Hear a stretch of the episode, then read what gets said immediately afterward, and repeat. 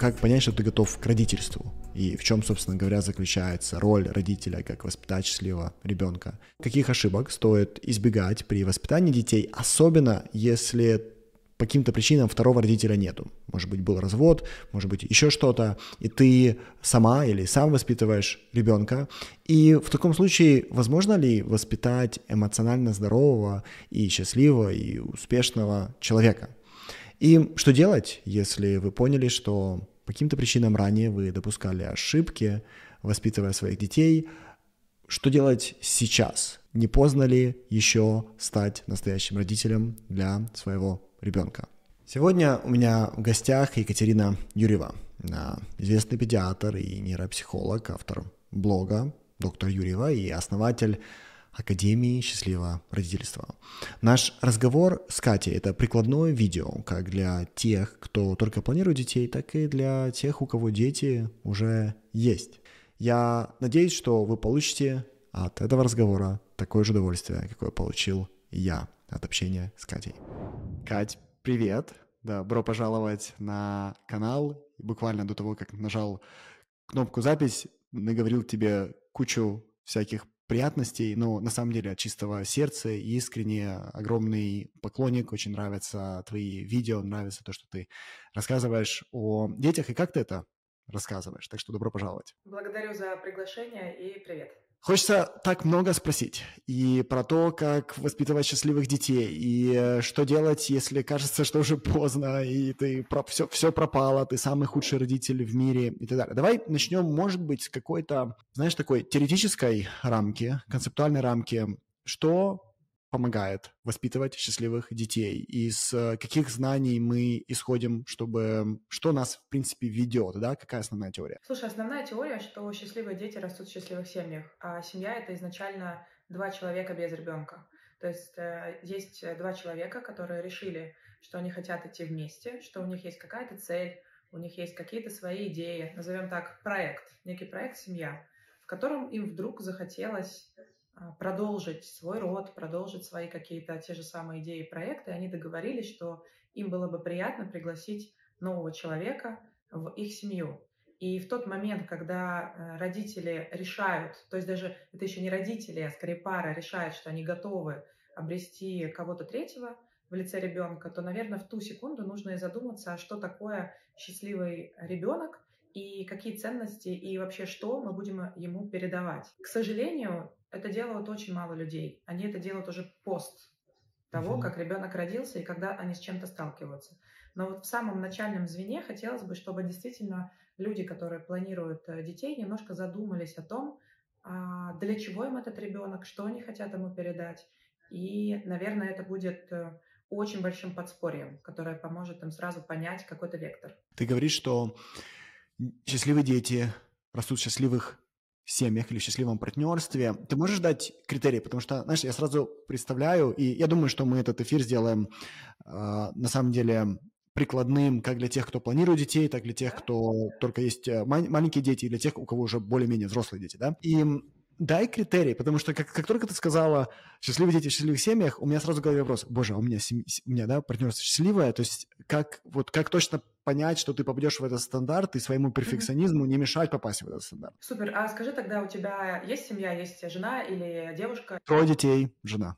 Супер, отлично. Мы тогда на одном языке будем говорить, чтобы просто понимать, насколько мы друг друга понимаем, потому что действительно те, у кого детей нет, они еще не совсем понимают, и мне вот эта коммуникация была важна.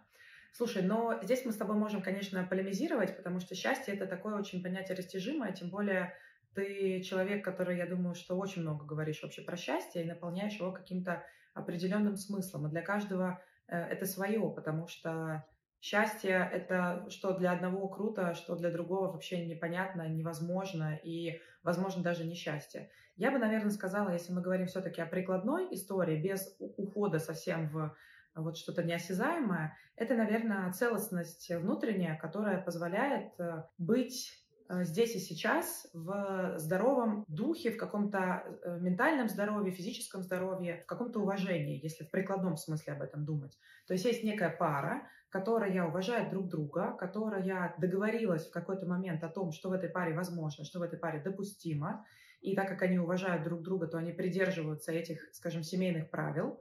И в целом это два достаточно свободных человека, потому что пары, которые зависимы друг от друга, трудно говорить о каком-то счастье. Это, наверное, те люди, которые умеют разговаривать друг с другом или хотя бы задумываться о том, а что я хочу, а что я желаю, а что мне глобально хочется вообще от этого партнерства, от этого мира, от своей реализации. То есть это какие-то, наверное, все-таки в сторону целостности люди, целостные ментально, физически, и, соответственно, те, которые пытаются, потому что не бывает ничего идеального. Я приверженец того, что нет ничего идеального, и гоняться за этим — это утопия. И вот они пытаются создать что-то третье в таком своем каком-то микросчастье, которое для них является нормой. Когда мне говорят, вот как быть каким-то идеальным, я все время говорю, нужно быть достаточно хорошим. Есть такой автор, как Винникотт, который говорит о том, что нет там хорошей или плохой матери, есть достаточно хорошая. И вот для меня это, когда ты сам себе задаешь вопрос. Потому что родитель — это когда ты сам себе. Для ребенка родитель всегда идеальный. Если он наркоман, алкоголик, если в доме есть насилие, если ребенка бьют, на него кричат, то для ребенка это норма. Он не понимает, что хорошо, что плохо. Это для него хорошо. А вот родитель — это не как ребенок думает, это как сам человек о себе думает, потому что это роль. Роль родителя, жены, там, бизнесмена, кого угодно. И если ты сам, обращаясь к себе, задаешь себе вопрос, а какой я родитель, и у тебя не вызывает это отвращение и желание, там, не знаю, покончить жизнь самоубийством, потому что это несовместимо с какой-то нормой общепринятой, то в целом, ну, наверное, все неплохо. Мне очень понравилось, когда ты говоришь не идеальный, а достаточный, да, достаточно хороший, как родитель, достаточно хороший, как партнер, достаточно хороший, как сотрудник. Я считаю, что вот эта идея достаточной хорошести на самом деле привела намного к большему количеству идеальных отношений, да, чем вот этот сумасшедший перфекционизм. Исправь меня, если я со своей коучинговой точки зрения, да, понимаю неправильно. То есть, когда ты говорила, как выглядит счастливая пара, я для себя описывал через такие, знаешь, коучинговые типичные термины, например, хорошо ли эмоционально регулирована пара. То есть, что это означает, не съезжает, не слетает ли один или вдвоем с катушек. А если, допустим, кто-то сошел, помогает ли партнер успокаиваться, либо человек может сам себя быстро достаточно успокоить и привести в порядок. Планируем ли мы общее будущее? Можем ли мы вести тяжелые разговоры вместе и, опять же, не слетать с катушек? Да, это уровень близости однозначно.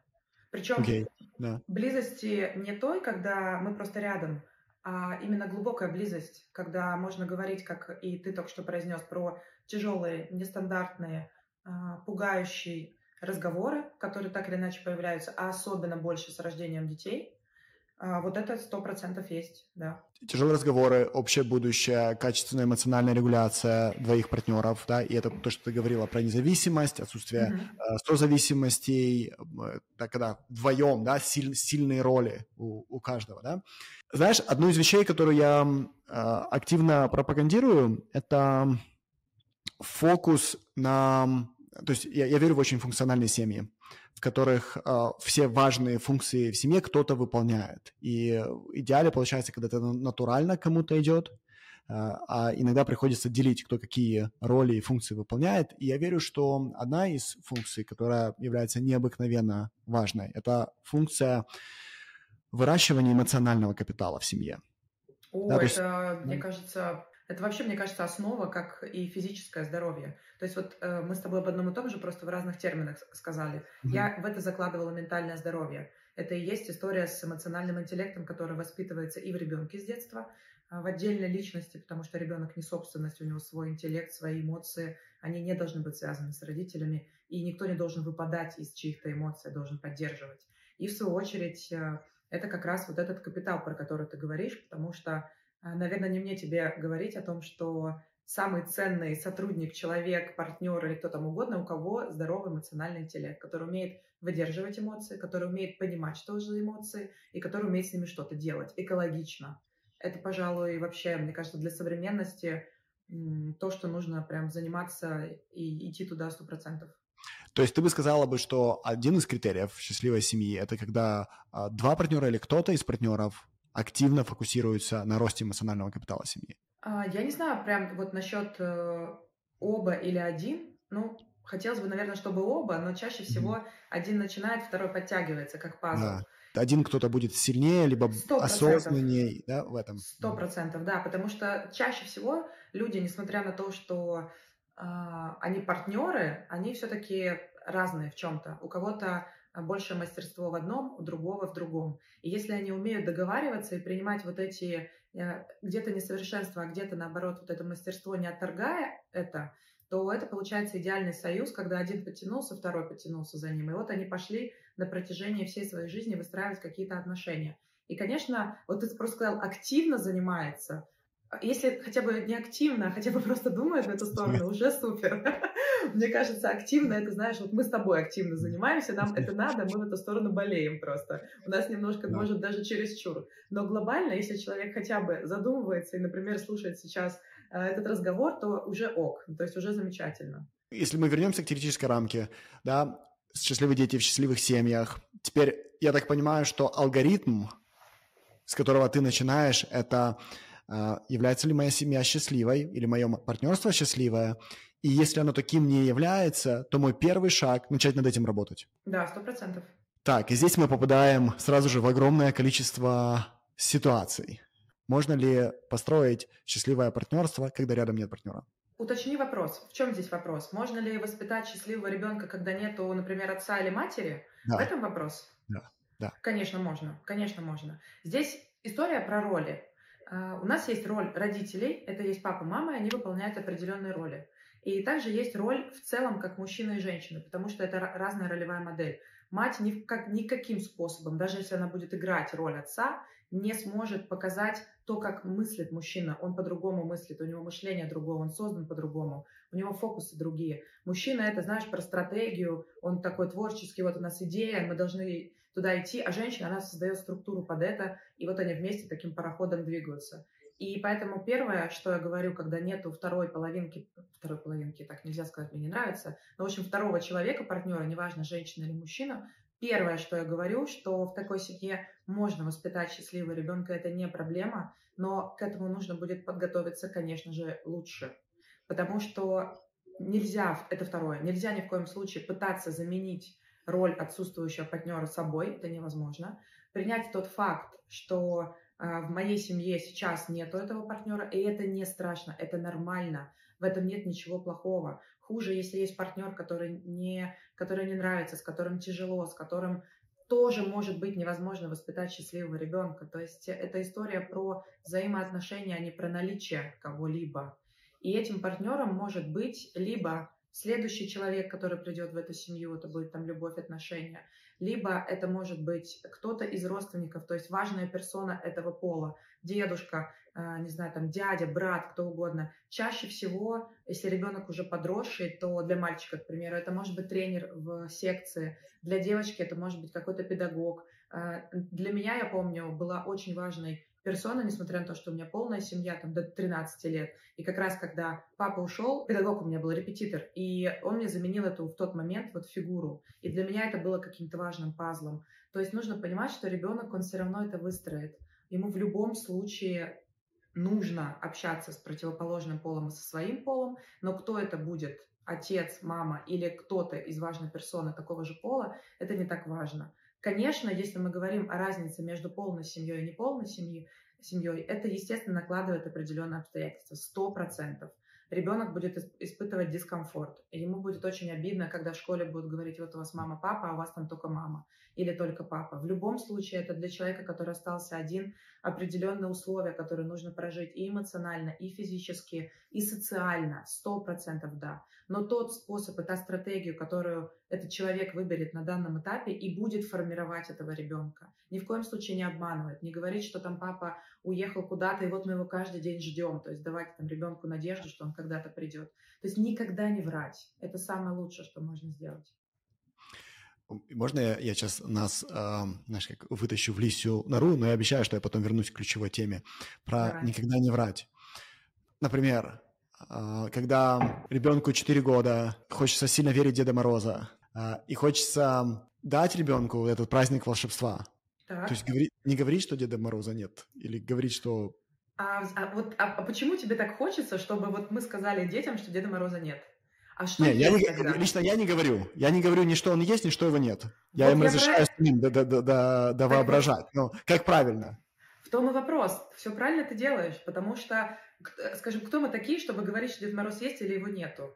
Ну, то есть, а что тогда есть вообще? А чего тогда нету? А все мультики, а все персонажи, а все герои, их, по сути, нету. Мы сами себе это все придумали, и забирать вот это волшебство и детство у детей, что мы такие, знаешь, я вот недавно буквально записывала тоже рилс на эту тему, что дети хотят видеть в своих родителях иногда просто людей, а не вот этих знаменитых наставников.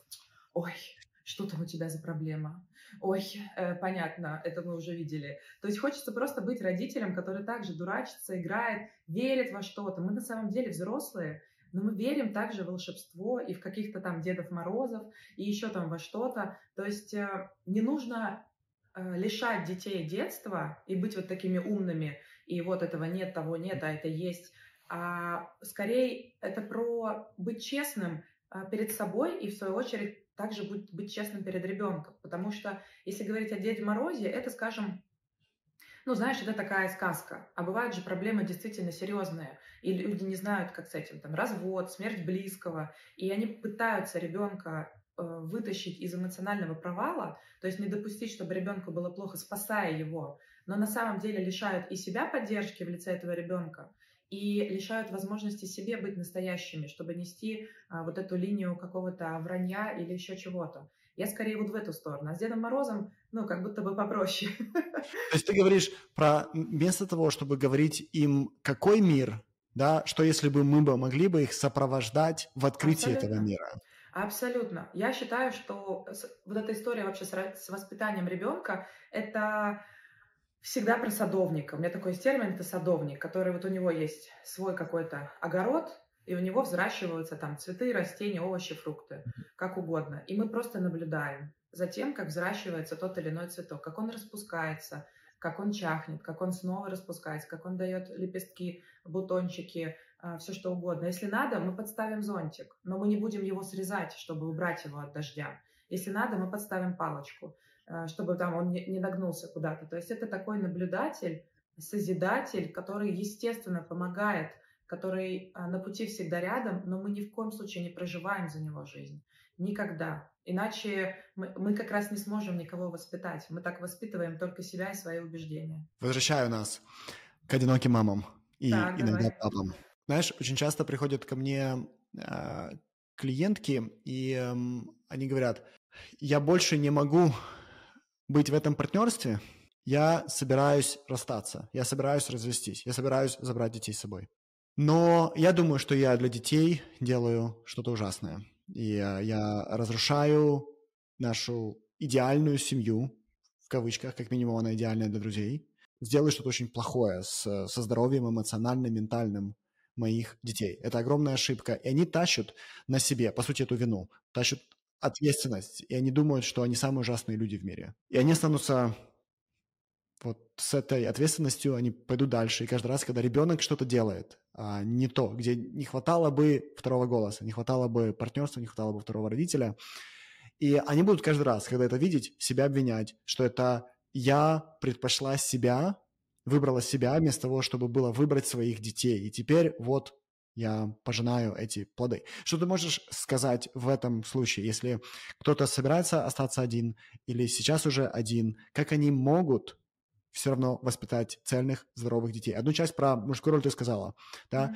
Приблизьте другого мужчину, найдите, кто это может быть, да? Максимум безопасно, максимум, да? Насколько это возможно.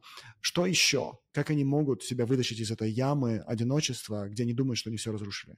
Первое, что сейчас точно хочу сказать, это про... Вот ты сказал такую фразу «приблизить себе мужчину». Это очень классная фраза, но хочу немножко добавить. Но не пытаться это сделать максимально быстро. Каждого мужчину пытаться внедрить в семью, потому что есть вина и стыд за то, что ты вот этого мужчину отца выгнала, и нужно срочно кого-то поставить на эту роль. И этих людей может быть там 10, 15, 30, и вот тут для ребенка это будет не ок. Он будет не понимать, что происходит. То есть своевременно найти какую-то персону. которая заменит. Не потому что ты дефицит, а потому что ты видишь, что есть... Ну, например, мне понравилось, ты говоришь, приблизьте дедушку, да? В случае, если вы считаете, что дедушка является примером. Да, абсолютно верно. И еще раз говорю, это может быть вообще ваш друг, который приходит в семью, и вы вместе, не знаю, гуляете или еще что-то. То есть вообще не важно, какая будет персона. Главное, что это персона мужского пола, вам с ней комфортно, ему комфортно с вами, ему комфортно с вашим ребенком, и вы ни в коем случае не должны мешать этому союзу. То есть не говорить этому человеку, как с ребенком общаться. Ну, если мы говорим в рамках адекватного, что они там дружат, общаются, не знаю, играют в футбол, куда-то ходят, пускай нет проблем. Но вот типа так, что ты вот когда приходишь, пожалуйста, сделай ему вот это, подари ему там какую-то игрушку. Нет, нет и еще раз нет. Своим чередом. Второй момент по поводу вот этой вины, стыда и ужасной жалости к себе, как с этим бороться, потому что действительно все, что ты перечислил, это то, что существует и живет внутри женщин, которые остались одни.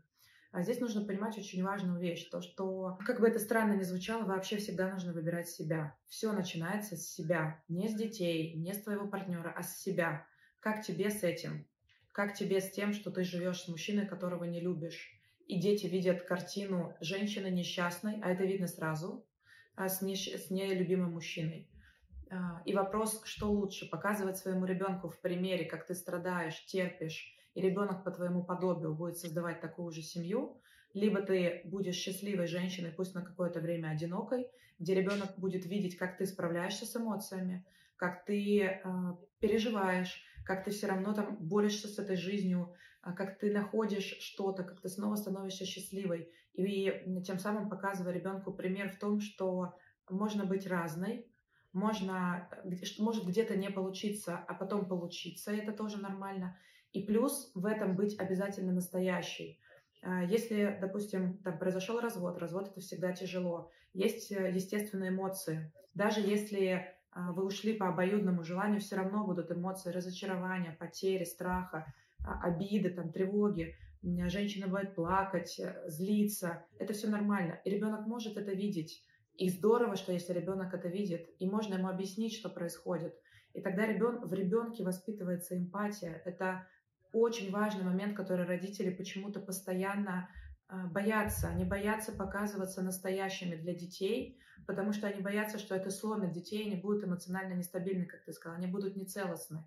Но на самом деле мы только инвалидизируя детей, думая, что они не справятся, и делаем их нецелостными.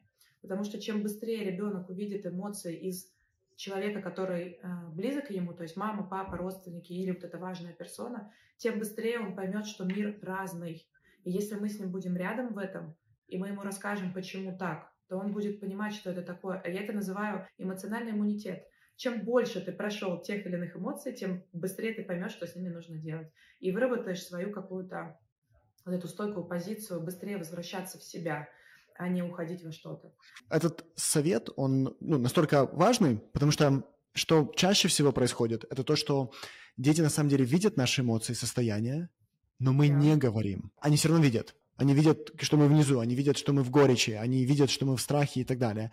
И мы не говорим, что происходит, и они думают, что это из-за них. Да? И они берут на себя ответственность, и это ломает их, тогда это действительно ломает.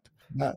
И второй момент, который, мне кажется, важно добавить. Наверное, этот совет требует достаточно высокого уровня собственной осознанности. Потому что если ты плачешь, и ребенок подходит и говорит: «Мама, почему ты плачешь?» И ты говоришь: «Потому что папа мудак», наверное, это не очень помогает. Это вообще не помогает, да.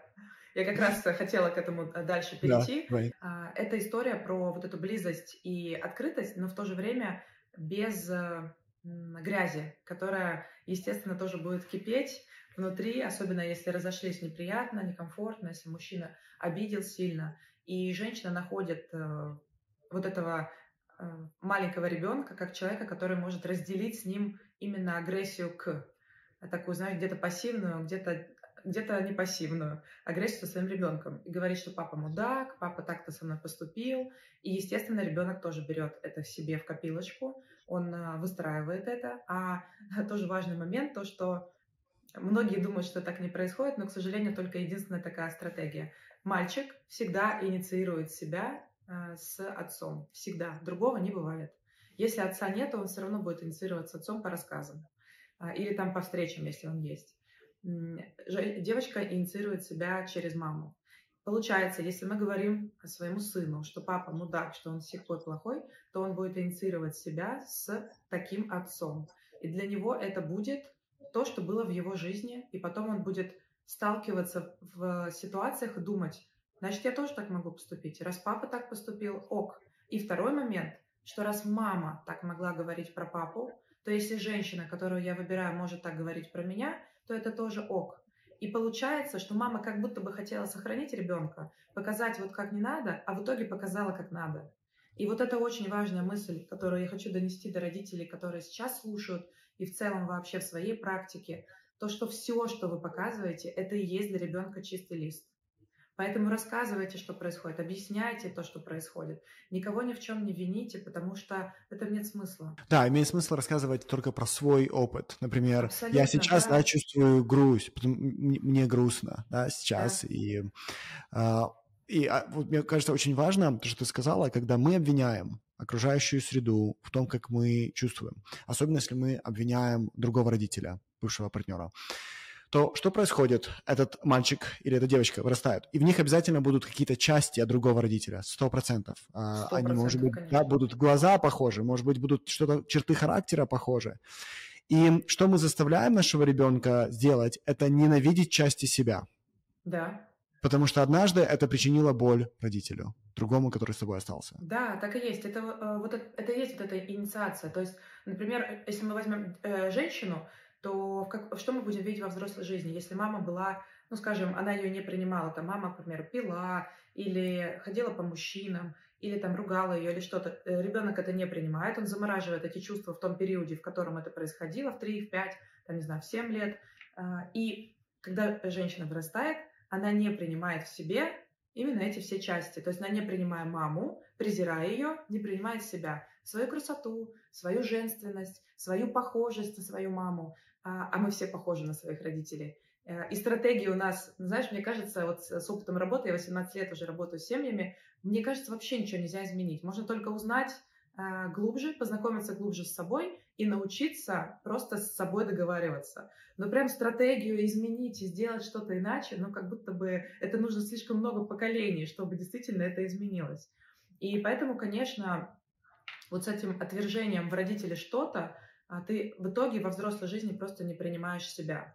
И очень многие, сейчас же очень модно, я думаю, ты меня поймешь, как глубоко интеллектуальный специалист и глубоко образованный специалист. Очень модно сейчас прорабатывать папу и маму, и половина людей вообще не понимает, что такое проработать папу и маму, да. Прийти к папе или к маме, сказать, какие вы говнюки, зачем вы так со мной поступили, это вы мне испортили всю жизнь, это из-за вас я там не получила образование, или из-за вас я толстая, прыщавая, или еще там какая-то. И это просто смешно, когда я на это смотрю, я думаю, ну, я хихикаю в сторонке, думаю, ну, надеюсь, все будет наилучшим образом. То есть это очень глубокая тема, это не дело одного письма к родителю с злостью и благодарностью, и все, типа, все решилось. Так не работает. Сейчас кину еще один термин, немного о нем поговорим, и потом двинемся дальше. Термин парентификация, да, когда мы расстались, у нас остается ребенок, и мы начинаем этого ребенка воспринимать как сородителя и партнера для нас. Mm-hmm. И когда мы на ребенка кладем чрезмерно много ответственности не только как за нас, так и за нашу семью. То есть мы создаем себе еще одного взрослого из ребенка, и тем самым мы забираем детство, мы калечим детство ребенка и нормальное взросление. Да? Скажи, что ты видела в своей практике, и как это избежать, и вообще, когда мы это делаем? Это делается от бессилия, это делается от непонимания, что так можно или так нельзя, потому что многие родители, к сожалению, не задумываются о том, какие они родители.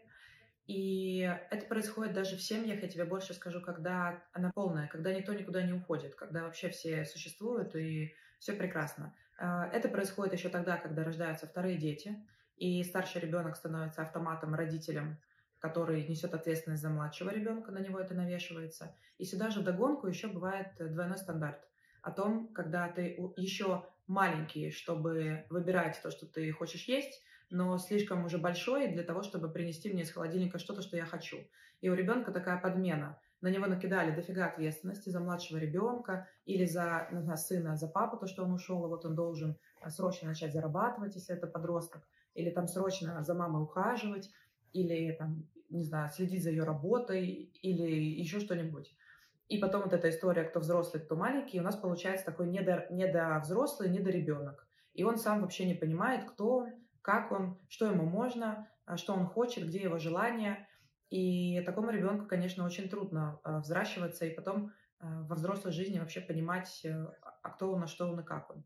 То есть вот этот термин, он прямо существует в каждой семье. И детям безумно сложно справляться со взрослой ответственностью, которая на них очень часто падает. Как нужно о себе, как о родителе, думать, чтобы не парентифицировать своего ребенка, чтобы не дать чрезмерно не той ответственности, да?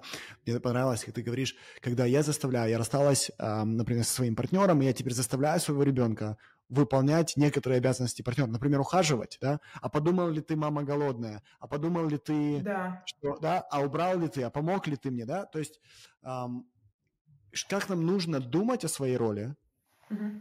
чтобы не сделать этого с ребенком? Нам нужно думать о том, что ребенок 100% еще не зрелый головой.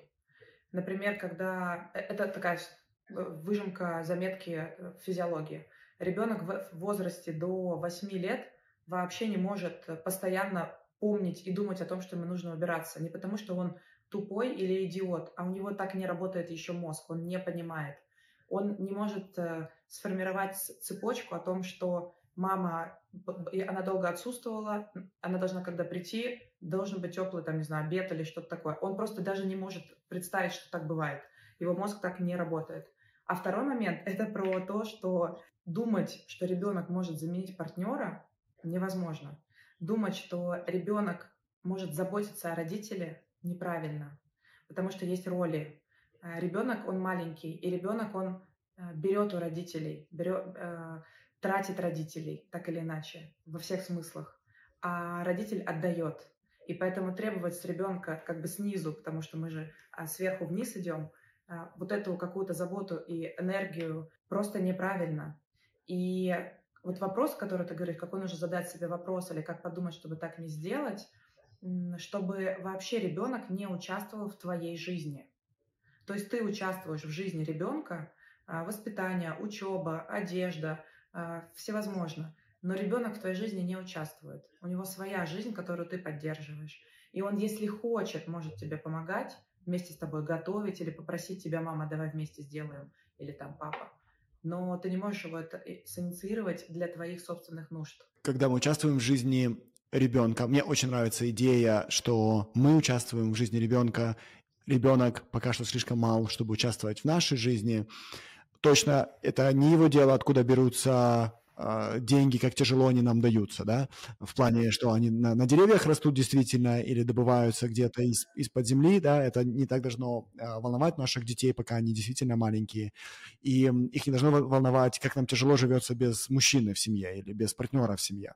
Абсолютно с тобой согласен. При этом скажи, как, интересуясь их жизнью и вовлекаясь в их жизнь, да, что они кушают, что они одевают, что они учатся, как они учатся, да, чем они занимаются, каким спортом, кто их друзья, как при этом не создать этот синдром Питер Пэна, не спустя 20 лет не убедиться, что твой ребенок не остался в том же возрасте, в котором он был, когда вы начали, и как не пресекать эти границы, как не создать вот это, знаешь, растворение ребенка в себе или твое растворение в ребенке? Первое – это заниматься своей жизнью. Это никогда не растворяться в ребенке с самого его начала. Когда он только родился, понимать, что ребенок гость в семье, он какое-то время с вами поживет, вы в него вложите все, что вы хотите, не хотите, хотели и не хотели, в любом случае вложите, так или иначе. Он в любом случае сможет задать вопрос своему психотерапевту, коучу, кому угодно, любому хорошему специалисту. Это тоже нужно принять как данность. И он уйдет и будет строить свою семью. Поэтому, если у вас ничего не останется, кроме ребенка, когда он уйдет, то это будет большая проблема.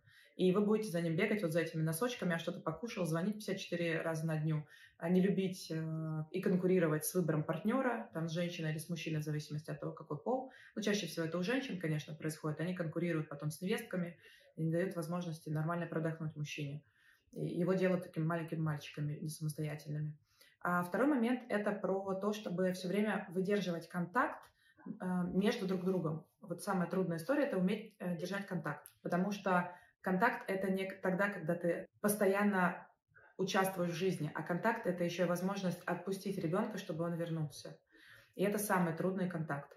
Потому что, когда ребенок маленький, кормление грудью, до 3 лет ребенок так или иначе думает, что он пуп земли, и мама тоже, то есть он вообще не отделяет себя от родителей. Он — это все вокруг. Потом он такой: боже мой, разочарование, мир оказывается другой, и он против меня, мне что-то нельзя, это куртка такая же, люди меня не так сильно любят, как родители. Ну, то есть там прям такое разочарование, и это круто, это, естественно, становление личности. Это тоже нельзя ни в коем случае убрать. И здесь родители такие: о, Господи, нам нужно держать контакт дальше, наш малыш, он вышел в свет, он не должен разочароваться, он должен разочароваться. Это становление личности, это правильно. Самоидентификация происходит. И вот этот про контакт дальше. Потом у ребенка появляются свои интересы, нужно их уважать, понимать, направлять и в любом случае интересоваться. Потому что многие думают, что ребенок вырос и все. В соцсети пускай, с кем переписывается пускай. Иногда лучше посмотреть, что ребенок делает, с кем он переписывается. Не для того, чтобы ругать, а для того, чтобы быть в курсе. Дети до 18 лет — дети. Это важно. Они дети, и они не знают, как правильно. Они просто идут по наитию. Если есть рядом родитель, который подскажет и который понимает, что происходит с ребенком, будет гораздо лучше. Но читать и ругать никогда. Если вы не сможете не ругать, не читайте. То есть это плохая идея. И дальше история про контакт – это про границы. Когда вы спрашиваете у ребенка с уважением: а могу ли я узнать, что тебе нравится, куда ты ходишь, давай вместе послушаем твою музыку, давай вместе сходим на концерт, давай вместе сходим там в кафе куда-то. И если ребенок говорит, что да, давай, то вы с удовольствием туда идете, а не цокая или сидя в телефоне, или между работами. Ребенок увидит, что вам неинтересно, и вряд ли вас позовет куда-то. То есть это постоянный интерес, постоянное внимание, но не которое давит и не которое душит. Знаешь, я все время даю такое понятие вообще родительства. Это некая стабильная структура типа фонтана, которая всегда есть в одном месте, которая всегда течет и фонтанирует, и к которому всегда можно прийти. Напиться воды, просто постоять поплакать, просто что-то рассказать, и он всегда будет рад тебя видеть. И вот это вот идеальный вариант, который нужно держать в голове, чтобы ребенок всегда к тебе приходил. Потому что если ты будешь чересчур, ребенок будет от тебя убегать, он насытится, ты его просто задушишь, у него не будет своей жизни. Если ты будешь слишком холодный, то ребенок к тебе не придет, потому что эмоционально там нечего делать. Это просто, ну, знаешь, такая мертвечина. И родители понимают, что контакт потерян чаще всего в подростковом возрасте, когда ребенок ничего не рассказывает, приходя из школы, когда отнекивается, цокает, ему неинтересно с родителями, в путешествие ехать не хочется, закатываются глаза, вот это вот все, мама.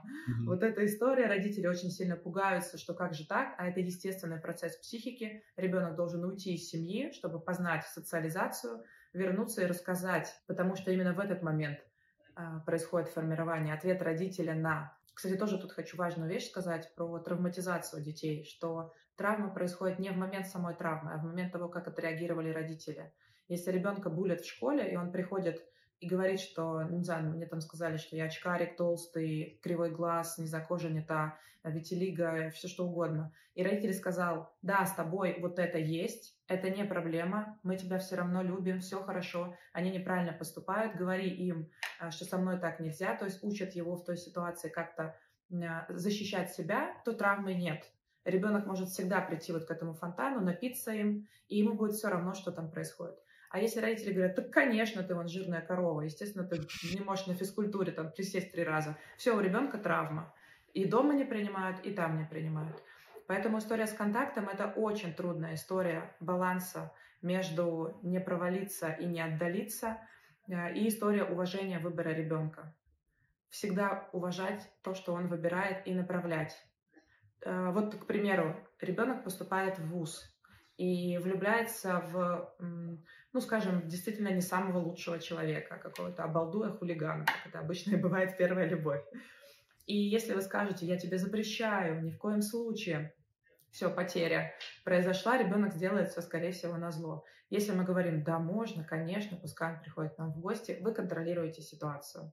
Можно, он тебе сделал предложение, замечательно, закончите просто год учебный, вообще нет проблем. За этот год все станет понятно всем, и этой девушке, и этому парню, там, и так далее. То есть быть всегда умней, держать в голове, что вы родитель, а не дети в любом возрасте.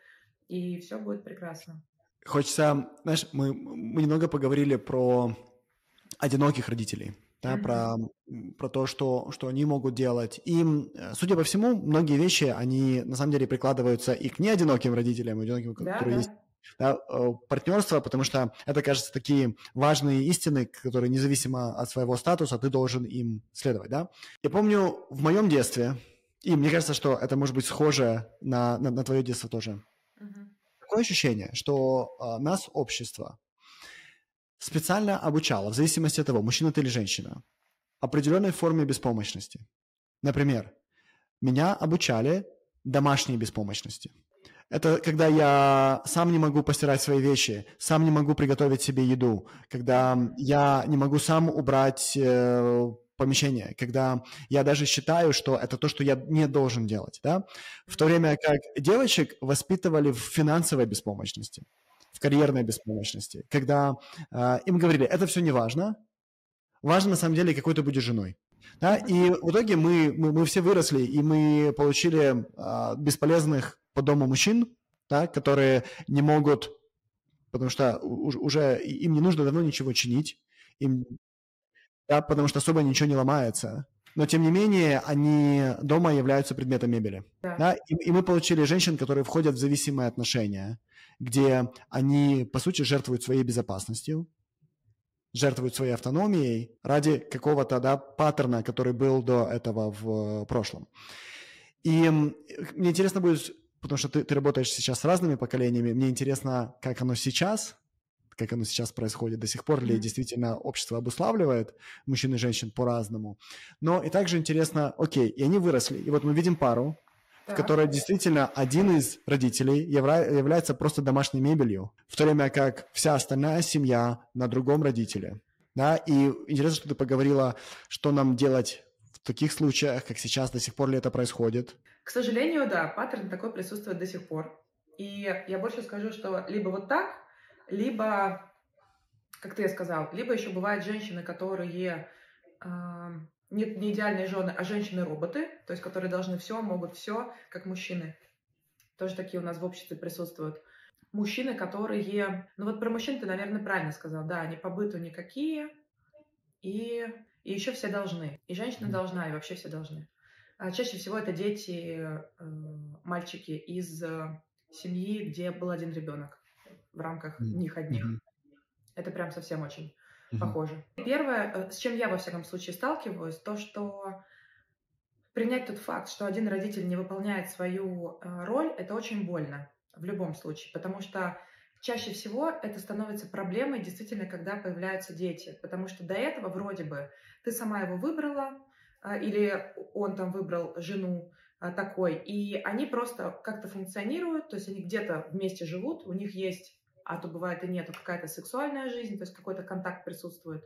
И в целом на протяжении долгих лет, особенно если эти люди работают в государственной структуре, они уходят в 8 утра домой, приходят вечером, там, не знаю, в 9-10, видятся, по сути, 2 дня в неделю, и в целом существуют более-менее. И такие семьи, кстати, как раз и распадались во время ковида, когда люди такие: «Господи Иисусе, что с этим человеком делать? Он просто каждый день лежит на диване, он ничего не делает, или он постоянно в компьютере, или там женщина, которая на самом деле просто надоедает своим присутствием, она ничем не интересуется, она только сидит на тебе и спрашивает, а что, как, и куда ты пошел?» Вот это вот созависимая история. И люди такие: «Боже мой, а это моя семья, оказывается». Действительно, так и есть. И что здесь делать? Ну, во-первых, не бояться признать, что так произошло, не бояться того, что если мы разойдемся, это не конец жизни, потому что помимо того, что наши родители навешали на нас определенные роли, они еще и навешали на нас, что разводиться — это все, это грех. И очень многие, кстати, родители переходят на сторону того, кого бросили, вне зависимости от пола. И это тоже ужасно, потому что с разводом ты теряешь не только партнера, какой бы он ни был, но еще и свою семью, свою опору. Потому что... Так интересно, я видел, не только родители переходили, я видел, когда вся семья, братья, сестры, круг друзей, просто, да, и ты в вакууме. Да. По сути, с детьми, и больше нету никакой инфраструктуры, которая тебя бы поддерживала. Да, и ты хуже всех, то есть ты испортила идеальную ячейку, ты вот такая вот скотина, как же так в нашей семье выродилось вот такое? И это большая проблема. Чаще всего это происходит тогда, когда кто-то из партнеров, потому что это может быть и мужчина, и женщина, начали заниматься своей целостностью. Они начали заниматься своими эмоциями, они начали заниматься своей личностью, своими мыслями, своей жизнью. И вообще, наконец-то посмотрели на себя, значит, со стороны наблюдателя. А кто я есть вообще в этом мире? И происходит такое прозрение, с которым становится просто тяжело существовать, потому что ты понимаешь, что вся жизнь предыдущая, она как будто бы вообще не соответствовала тому, что тебе хотелось. И вот тут оказался нелюбимый муж, нелюбимая жена, непонятные друзья и вообще, возможно, ребенок, который был рожден, да, но в той семье, в которой не хотелось бы, чтобы там ребенок рождался. И еще часто поднимается чувство о том, что ребенок в чем-то виноват, он нас скрепил. То есть там большой каскад эмоций и чувств. И что с этим делать? Постепенно выстраивать опоры в своем новом состоянии, потому что просто уходить. Знаешь, как вот часто бывает, когда человек проходит какие-то тренинги, такие глубокие, просто возвращается и рушит все. Работу, уходит, ссорится там с партнером, не знаю, уходит от мужа, изменяет. Ну, то есть вообще происходит просто катарсис. А потом через 2 недели, боже мой, что произошло? То есть вот первая моя рекомендация после такого — это не принимать сразу скоропостижных каких-то решений. Что... Это смешно, у нас только закончился недельный мой живой тренинг. И одну из вещей, которую я сказал ребятам, никаких резких движений после того, как вернетесь домой. Да-да-да, именно так, потому что действительно ты настолько прозреваешь и настолько меняется у тебя в моменте твое мышление и взгляд, что... и он, скажем, ты находишься в отлете от реальности, то есть это такой отлет, не то чтобы нездоровый, но его нужно заземлить обязательно. И очень многие тренинги, которые проходят некачественные, они никого не заземляют, и просто у людей рушится жизнь. Особенно мне нравится, как, знаешь, с бизнесом делать. Все продавай, отовсюду уходи, покупай мой продукт за миллион, и жизнь наладится. И вот потом происходят ужасы ужасные. Но неважно. И получается, что вот с тем осознанием, что твой партнер мебель, нужно какое-то время пожить, принять, понять, что это действительно так, попытаться выстроить какие-то свои опоры, может быть, где-то финансовые, может быть, где-то вообще поговорить с тем человеком, который может тебя поддержать качественно, то есть в каком-то безопасном пространстве. Может быть, это твои родители, может быть, подруга, а что будет, если я? Посмотреть вообще, как человек, если у тебя это поддержка, потому что без поддержки будет все-таки тяжеловато, если нужно уходить из семьи, потому что часто у женщин нет квартир, нету денег, вообще ничего нету, родители живут непонятно где, и вот она это терпит, потому что она зависима. Понять, насколько ты можешь действительно уйти в куда-то, может быть, даже поехать к родителям обратно на свою родину на какое-то время, чтобы встать на ноги. То есть все вот это взвесить, потому что каждая мысль об этом, она будет очень сильно ранить, потому что где-то это будет возвращение, потому что очень много кто действительно возвращается к родителям и, как бы, знаешь, жизнь заново. И это очень сильно многих ранит, потому что все остальные уже, ой, у них там бизнесы, вторые дети, муж, который любит цветы, дарит, а я вот такая неумеха. А это абсолютно нормально, потому что ты как раз-таки наконец-то поняла, а что тебе хочется. Это безумно круто. У меня недавно очень близкий мне друг, который я знаю там почти 25 лет, как раз уходила, разводилась, и она снимала у нас в Петербурге около удельной квартиру за 20 000 рублей в месяц. И она говорит: господи, такой ужас, такой кошмар, мне так стыдно, что это все происходит, уже все там делают какие-то, покупают квартиры, ремонты. Я говорю: слушай, да это огонь. У тебя свое пространство. Ты можешь закинуть ноги на стол, ты можешь пить кофе, какой ты хочешь, ты можешь, не знаю, смотреть в окно, ты можешь гулять, ты ничего никому не должна. Это бомба. И знаешь, вот это у нас стала история нарицательная. Квартира за 20 000 – это как начало твоей жизни наконец. И это очень круто. И вот человек, который, может быть, сейчас это послушает, или в целом, который оказывается в такой ситуации, очень трудно начинать по-настоящему свою жизнь. И неважно, в каком возрасте это происходит. У кого-то это как бы очередно происходит. Там ты женился, родил детей, получился бизнес, там хорошие отношения с родителями, и как-то вот все взращивается своим чередом. У кого-то получается такими накоплениями, дропами. Где-то ошибся, долго лет потратил на то, чтобы понять что-то. И нужно разводиться, нужно уходить с работы, нужно менять место жительства. То есть все, что угодно. Но никогда не поздно начать, наконец, жить свою жизнь. Кто-то в 18 начинает, а кто-то только в 35.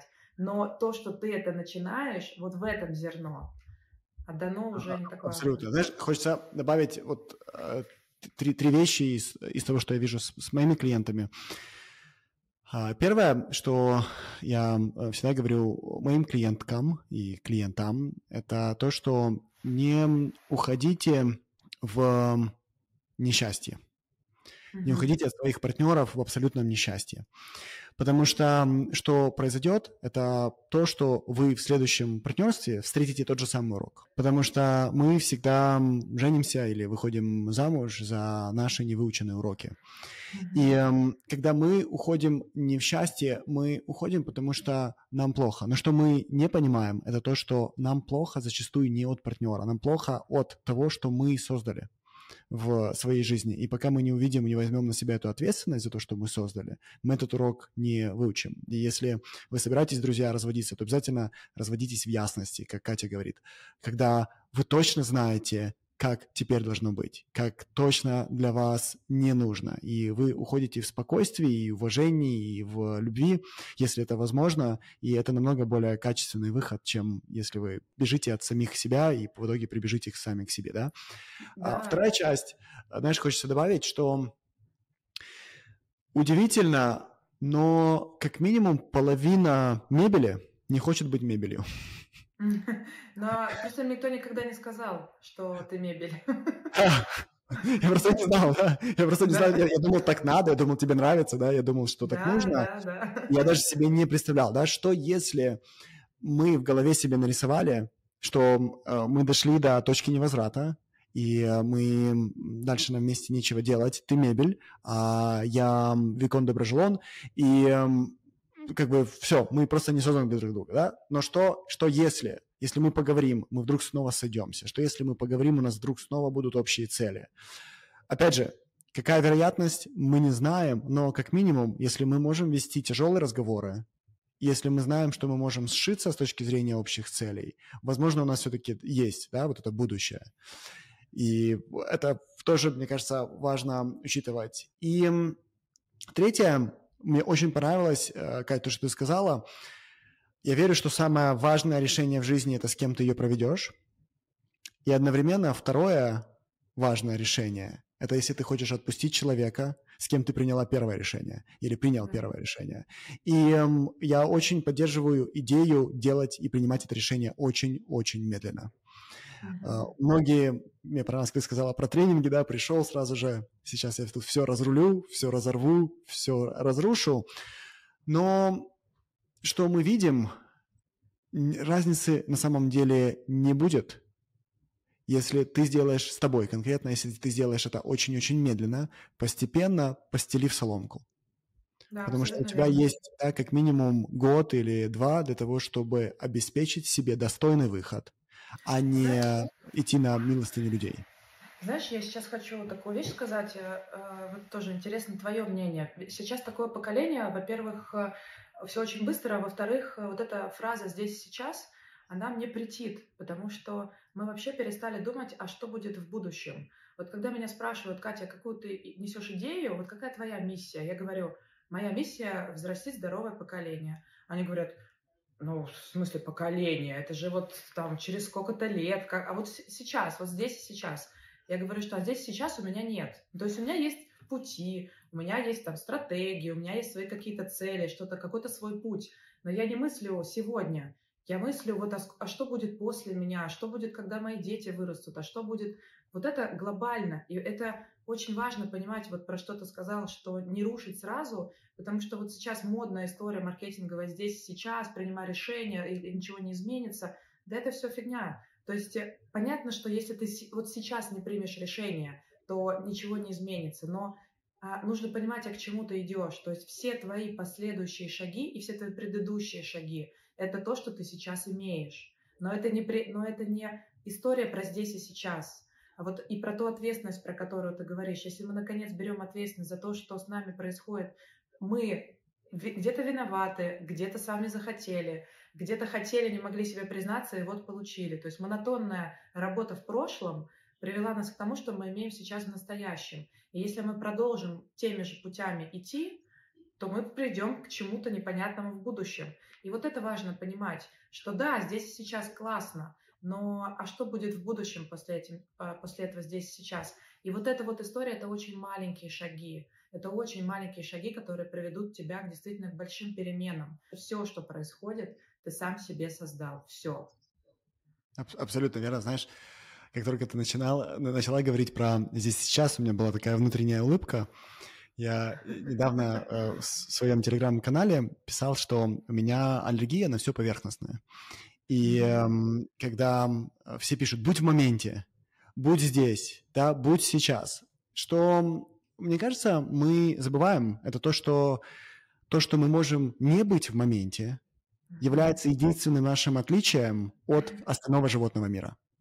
Да? Мой кот, он постоянно в моменте. Он только здесь и сейчас. Тем не менее, если завтра я ему не насыплю корма, то ему придется начать сбрасывать серьезный вес. Ему серьезно повезло, что есть кто-то, кто не находится в моменте. Я поддерживаю идею, что здесь и сейчас не имеет никакого смысла, если нет образа будущего. Абсолютно верно. А вот как раз-таки, если он есть, то действительно можно говорить о глубоком понимании слова «здесь и сейчас», когда ты, например, не можешь расслабиться. Вот настолько повяз в работе, в переживаниях, и что-то здесь и сейчас не можешь вот насладиться, например, отдыхом с детьми или поездкой, там, не знаю, на Мальдивы или куда угодно. То есть мы начали зарабатывать много денег, это поколение может себе позволить действительно зарабатывать много денег гораздо прощими путями, чем наши родители. У нас нету проблемы с едой, мы можем путешествовать по всему миру. Ну, сейчас чуть хуже с этим, но так или иначе мы в свободе. А вот история про то, что насладиться сегодня, что не только путь, не только цель. Вот это, да, проблема, но это глубокая история. Это не про здесь и сейчас, как ты сказал, про поверхность. Потому что очень много людей живут поверхностно. И история про семью, я думаю, ты со мной согласишься, у тебя 3 детей, это вообще не про здесь и сейчас. Невозможно воспитывать ребенка здесь и сейчас. Потому что если ты поехал путешествие, не взял с собой дополнительную одежду, питье, печенье, еще одну одежду, 54 памперса. Ребенок просто вот в первый час обосрет все. В прямом и переносном смысле. И у тебя ничего не будет под рукой. А если ты все продумал, вот ты реально здесь сейчас. Ты наслаждаешься, путешествуешь, у тебя сборник сказок, у тебя 54 полотенчика, салфетки влажные, и вот с собой ты весь готов. И когда люди рожают детей, особенно вот сейчас поколение, которое начало... Сколько тебе лет? Мне 37. Ну вот, мне 35, которое сейчас там 20-23, вот это поколение Саши Митрошина, я так назову. Я вот вижу, как они относятся к детям, и где-то, конечно, мне бы хотелось им подсказать, потому что вот эта история про здесь и сейчас, что мы все для них, мы их родили, а больше ничего не надо, няни есть, бабки есть, а что в глубину? А что там дальше? Вот это, конечно, вопрос большой. Интересно. Скажи мне про недородителей. Про тех, кто говорит, ну все, я Катю послушал, Мишу послушал, и ну, можно сушить весла. Потому что мои дети выросли, и, например, может быть, им 10 лет, может быть, им 12 лет, может быть, им позже, да, и я все сделал не так, как они говорили. Я был ужаснейшим родителем, и я остаюсь, судя по всему, плохим родителем. И это мой крест. Что ты бы сказала? Я бы поздравила, обняла и дала бы большую поддержку в том, что человек наконец это понял и принял. Потому что это безумно тяжелый шаг. И с этим сталкиваются очень много наших родителей нашего поколения, потому что действительно в моменте они были не самыми лучшими родителями из-за того, какая была ситуация, потому что было, правда, тяжело. Не было еды, не было денег, 90-е, перестройка. И если сейчас есть возможность нам поговорить со своими родителями не из позиции «а какой же ты плохой», а из позиции благодарности, то очень многие родители признают, что вот там были неправы, тут были неправы, и в этом очень много любви и очень много тепла на самом-то деле. И вот если кто-то понял, что он плохой родитель вот в эту секунду, то здорово, что это наконец произошло, и значит, есть шанс измениться. Всегда можно измениться, всегда можно наконец сказать «прости», наконец позвонить и сказать «я был неправ», или попробовать начать выстраивать отношения со своими детьми, даже если им сейчас уже по 30, по 40 лет. Что здесь важно? То, что это очень долгая, тягомотная, муторная и тяжелая работа. И многие ее не начинают, потому что не выдерживают. Даже если начинают, то бросают, потому что, правда, тяжело. Потому что если ты на протяжении 30 лет, да даже 10 лет отсутствовал, то ребенку очень трудно тебе довериться, потому что он будет думать, что ты снова уйдешь, или снова предашь, или снова подпустишь ближе, а потом обидишь. Потому что эта история всегда про обиду и всегда про агрессию и злость, потому что мы злимся на родителей, что... То есть нам кажется, что мы обижаемся. Очень многим людям кажется, не обижаются на родителей. А на самом деле мы на них злимся. Но нельзя же говорить гадости родителям, как же так, они же наши родители. Все говорят, ну я, конечно, своих родителей люблю, но... Вот эта фраза мне нравится. А там столько за этим эмоций. И вот история про то, чтобы по-настоящему проговорить и принять, где я был неправ как родитель, позвонить или как-то начать общаться, выстраивать отношения с детьми, и очень долго показывать то, что со мной можно быть в безопасности, что со мной безопасно и мне можно доверять. Потому что дети очень быстро теряют это доверие, если родитель раз за разом его предавал, не выдерживал какие-то свои обещания, кричал там и так далее. Ну, в общем, обижал, грубо говоря. Естественно, как инстинкт самосохранения, любой нормальный человек будет пытаться разорвать этот контакт. И поэтому, если вы тот родитель, который понял, что вы действительно были где-то неправы, во-первых, себя простить. Потому что на тот момент вы не знали, что можно по-другому. На тот момент вы делали все возможное. И даже если вы не могли позволить покупать детям одежду, и они ходили в каком-то дранье, и их там за это стебали в школе или еще что-то, вы не могли просто физически. То есть нужно понимать, что адекватный человек, если мы говорим все-таки об адекватном, даже не самом лучшем родителе, в тот момент, который что-то происходило в прошлом, он делал все возможное от себя. Просто даже это все возможное было, ну, как бы не очень хорошее. Но по-другому бы не было. Если бы было можно сделать иначе, любой бы родитель сделал. Но, к сожалению, это также связано и с зависимостями, это также связано и с избиениями, то есть очень много. Просто многие родители ничего не осознают и как бы с этим же и уходят, это другой вопрос. А те, кто... я имею в виду, умирают, уходят.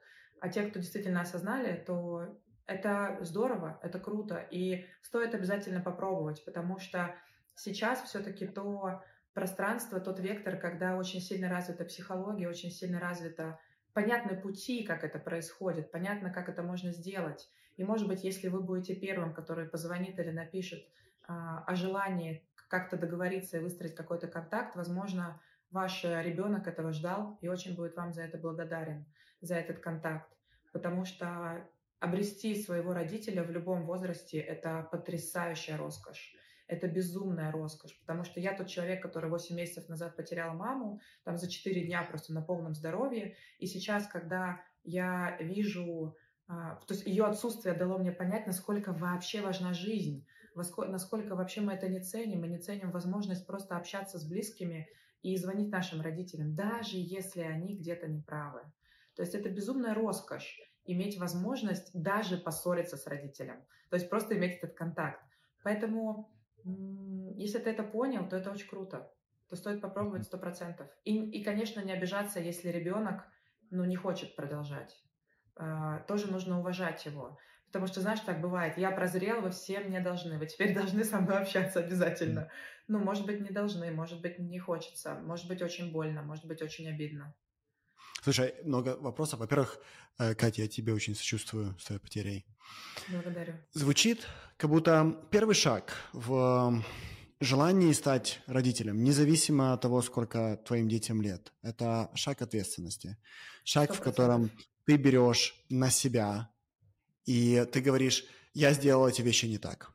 Это честный разговор. И как только ты принимаешь эту ответственность, и что я очень часто говорю нашим коучам, нашим студентам, это то, что тот человек, который принимает на себя ответственность, за кем есть вина, это на этом человеке исправление дальнейшего пути. Это он уже показывает своим действием, что теперь ты мне можешь доверять, теперь мы вместе, теперь мы можем с тобой разговаривать как родитель и ребенок. Но ты не можешь ожидать, что ты, не принимая ответственность на себя, станешь хорошим родителем. И здесь вопрос.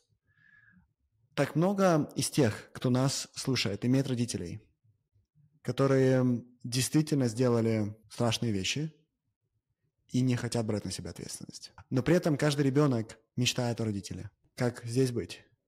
Веришь ли ты в прощение? Просто прости. Слушай, я, наверное, тут скажу вот так. То, что вообще отношения нас с нашими родителями — это не наше отношение с физическими родителями. Это сформированная иллюзия наших действий и ответов наших родителей в нашу сторону. То есть наши родители — это не наши физические родители, это то, как мы сформировали о них образ. И поэтому история с обретением родителя — это обретение своего внутреннего родителя, а не своего физического непосредственно. Как бы это ужасно ни звучало, но не обязательно общаться со своими родителями, если они действительно не хотят, если они не видят в этом смысла, если они, скажем, не прозрели и не взяли на себя эту ответственность, не обязательно с ними общаться, потому что сейчас тоже очень большой перекос, что нам нужно обязательно общаться со своими родителями, обязательно наладить, даже если они тебя там уничтожают каждый раз. Это история про внутреннюю поддержку и внутреннее доверие. Это как раз немножко похоже на историю внутренний ребенок, родитель взрослый, но совсем немножко, даже как будто бы вообще нет, но туда же. Про то, что принять внутри своего родителя, своего папу и маму, и предположить, что они могут быть любящими. И вот если предположить, что они такие, то какие? И вот как ты себя будешь чувствовать, если твое внутреннее базовое ощущение своих родителей про благодарность и про любовь? И вот тогда можно действительно принять родителей и обрести их внутри себя. Я даже больше скажу, что даже если есть физические родители, которые в целом взяли ответственность и так далее, все равно ты внутренне работаешь лишь с этой иллюзией. И сюда же тоже добавлю, я уверена, что есть люди тоже, которые потеряли своих родителей. Вы никогда их не потеряете. Это вот это есть, они есть всегда внутри вас. Просто то, на каком языке вы с ними говорите, вот это ваша ответственность. И вот этот фокус его можно изменить. И даже если родитель умер, и его сейчас нету, и вам... Но вы поняли это только сейчас, что вы хотите наладить отношения, а физического родителя нет. Это все равно возможно, потому что они всегда живут внутри вас, в ваших ощущениях, в этой иллюзии. Мне кажется, вот то, что ты сейчас сказала, имеет такую глубину, что только человек, который действительно сделал эту работу, может понять, о чем ты говоришь. Согласна. В то время как для людей, которые не делали эту работу, которые слышат это, может быть, первый или второй или третий раз в жизни, для них это только знаки вопроса и слова, потому что они думают, про какого внутреннего родителя она говорит, как почувствовать внутреннего родителя, что это, да, то есть как это сделать. Что бы ты порекомендовала, как хотя бы приблизиться к этому пониманию? Слушай, на самом деле есть классная книга, она есть на Ютубе, называется «Разговоры с Богом». Она просто очень прикольная, не знаю, слушал ты ее или нет. Она прямо много дает ответов, и когда ее слушаешь на неподготовленной почве, я ее, понятно, слушала на подготовленной почве, у меня была утрата, и мне нужно было находить ответы, потому что они, знаешь, они просто встали. Даже если у тебя нет утраты у слушателя, и все равно ее рекомендую, потому что ты начинаешь просто задумываться в ту сторону. Просто у тебя начинает мысль хотя бы туда течь. То есть ты как будто идешь по лесу, видишь ручеек, убираешь вот листочек, мох, и струйка потекла. Не нужно от себя вообще ничего требовать. Все придет тогда, когда надо. Особенно если тот человек, который уже пошел в этот путь изучения себя, исследования себя. Все придет тогда, когда надо. Но если хочется немножко ускорить и немножко понять, то, во-первых, рекомендую эту книгу, а во-вторых, попробуйте вот сейчас, просто слушая это, быть благодарны своим родителям и почувствуйте, какие там эмоции. И, конечно, там вряд ли будет благодарность. Очень будет много злости, очень много будет обид, и это уже есть путь к... Вам после этого станет стыдно, что вместо благодарности у вас вот эти чувства, и вы такие, боже мой, какой кошмар, что это со мной происходит. И вот этот каскад чувств в вас тоже что-то уже поднимет. И это будет здорово. Если ничего не поднимет, тоже не страшно. Может быть, вы вернетесь к этому когда-то чуть позже. Но это всегда про желание исследовать и желание изучать. Без желания ничего не получится. Это история подросткового ума, такого прыткого, когда хочется путешествовать, когда ты находишь какие-то идеи, находишь людей под эти идеи. Вот вы уже играете на гитаре, вот вы уже гоните в какой-то Крым непонятный, у вас нет денег, но зато вы придумали пикник. То есть это такая идеологическая дорога к какой-то цели, и уже все равно какая цель, ты уже потерял ее, но ты уже туда идешь. Это вот такая подростковая тема. Ее взрослые очень часто теряют, хотя это очень важный скилл. И вот если в этом появится вдруг интерес, если вдруг захочется, то я думаю, что обязательно ответы придут. И главное выбирать, если, например, вы захотите выбрать наставника, специалиста, какого-то спутника по жизни, выбирайте, пожалуйста, грамотных специалистов с хорошим образованием, с людьми, которые действительно работают с людьми, а не просто придумали себе что-то. Это будет лучший путь. Я очень с тобой согласен про то, что как только вот ты слышишь, что ты можешь создать внутри себя вот этого мудрого взрослого, мудрого родителя, который станет для тебя опорой. Если ты начнешь туда смотреть, если ты начнешь идти этим путем, этот путь начнет тебе открываться, да, и будь это книга Нила Дональда Уолша «Разговоры с Богом», или будь это работа с каким-нибудь мастером, тем не менее этот путь понемногу начнет тебе раскрываться. Я еще, знаешь, иногда говорю, когда люди не знают, как это вот почувствовать внутри, да, вот эту взрослую, мудрую опору, я им рассказываю, да, вспомните в жизни вот реально тяжелый момент, тяжелую ситуацию, когда казалось бы, что выхода нет, казалось бы, что все потеряно, но тем не менее внутри вас горел этот маленький-маленький огонек, который шептал: у тебя все будет хорошо, у тебя все получится, ты справишься, все будет нормально. И просто двигайся, просто иди, у тебя получится. И если вы вспомните этот момент и вспомните этот огонек, вы узнаете, как может звучать этот мудрый взрослый внутри. И со временем он просто начинает заполнять все ваше нутро, все ваше пространство. И так вы знаете, кем вы ведомы со временем. Кать, я знаю, что уже скоро придут дети. Они будут участвовать в интервью с нами. Хочу сказать, что это был интеллектуальный оргазм. Разговаривать с тобой, и необыкновенно, это было необыкновенно интересно. Я думаю, что аудитория захочет, чтобы ты пришла к нам еще, и чтобы у нас было больше времени все с тобой обсудить. Спасибо тебе огромное, ты удивительная. Спасибо огромное, я заочно соглашаюсь, если вы меня будете приглашать, я с удовольствием за. Безумно была рада пообщаться про интеллектуальный оргазм. Это нынче такая редкость, что, пожалуй, тут просто роскошь роскошная, которую мне удалось почувствовать. Благодарю. Очень рада буду прийти. И хочется, чтобы, знаешь, таких разговоров стало больше, чтобы люди с огромным честным сердцем и с большими умами действительно выходили в аудитории и прямо делились. Это классно. Да, абсолютно. Спасибо тебе большое. Это было удивительно. Спасибо.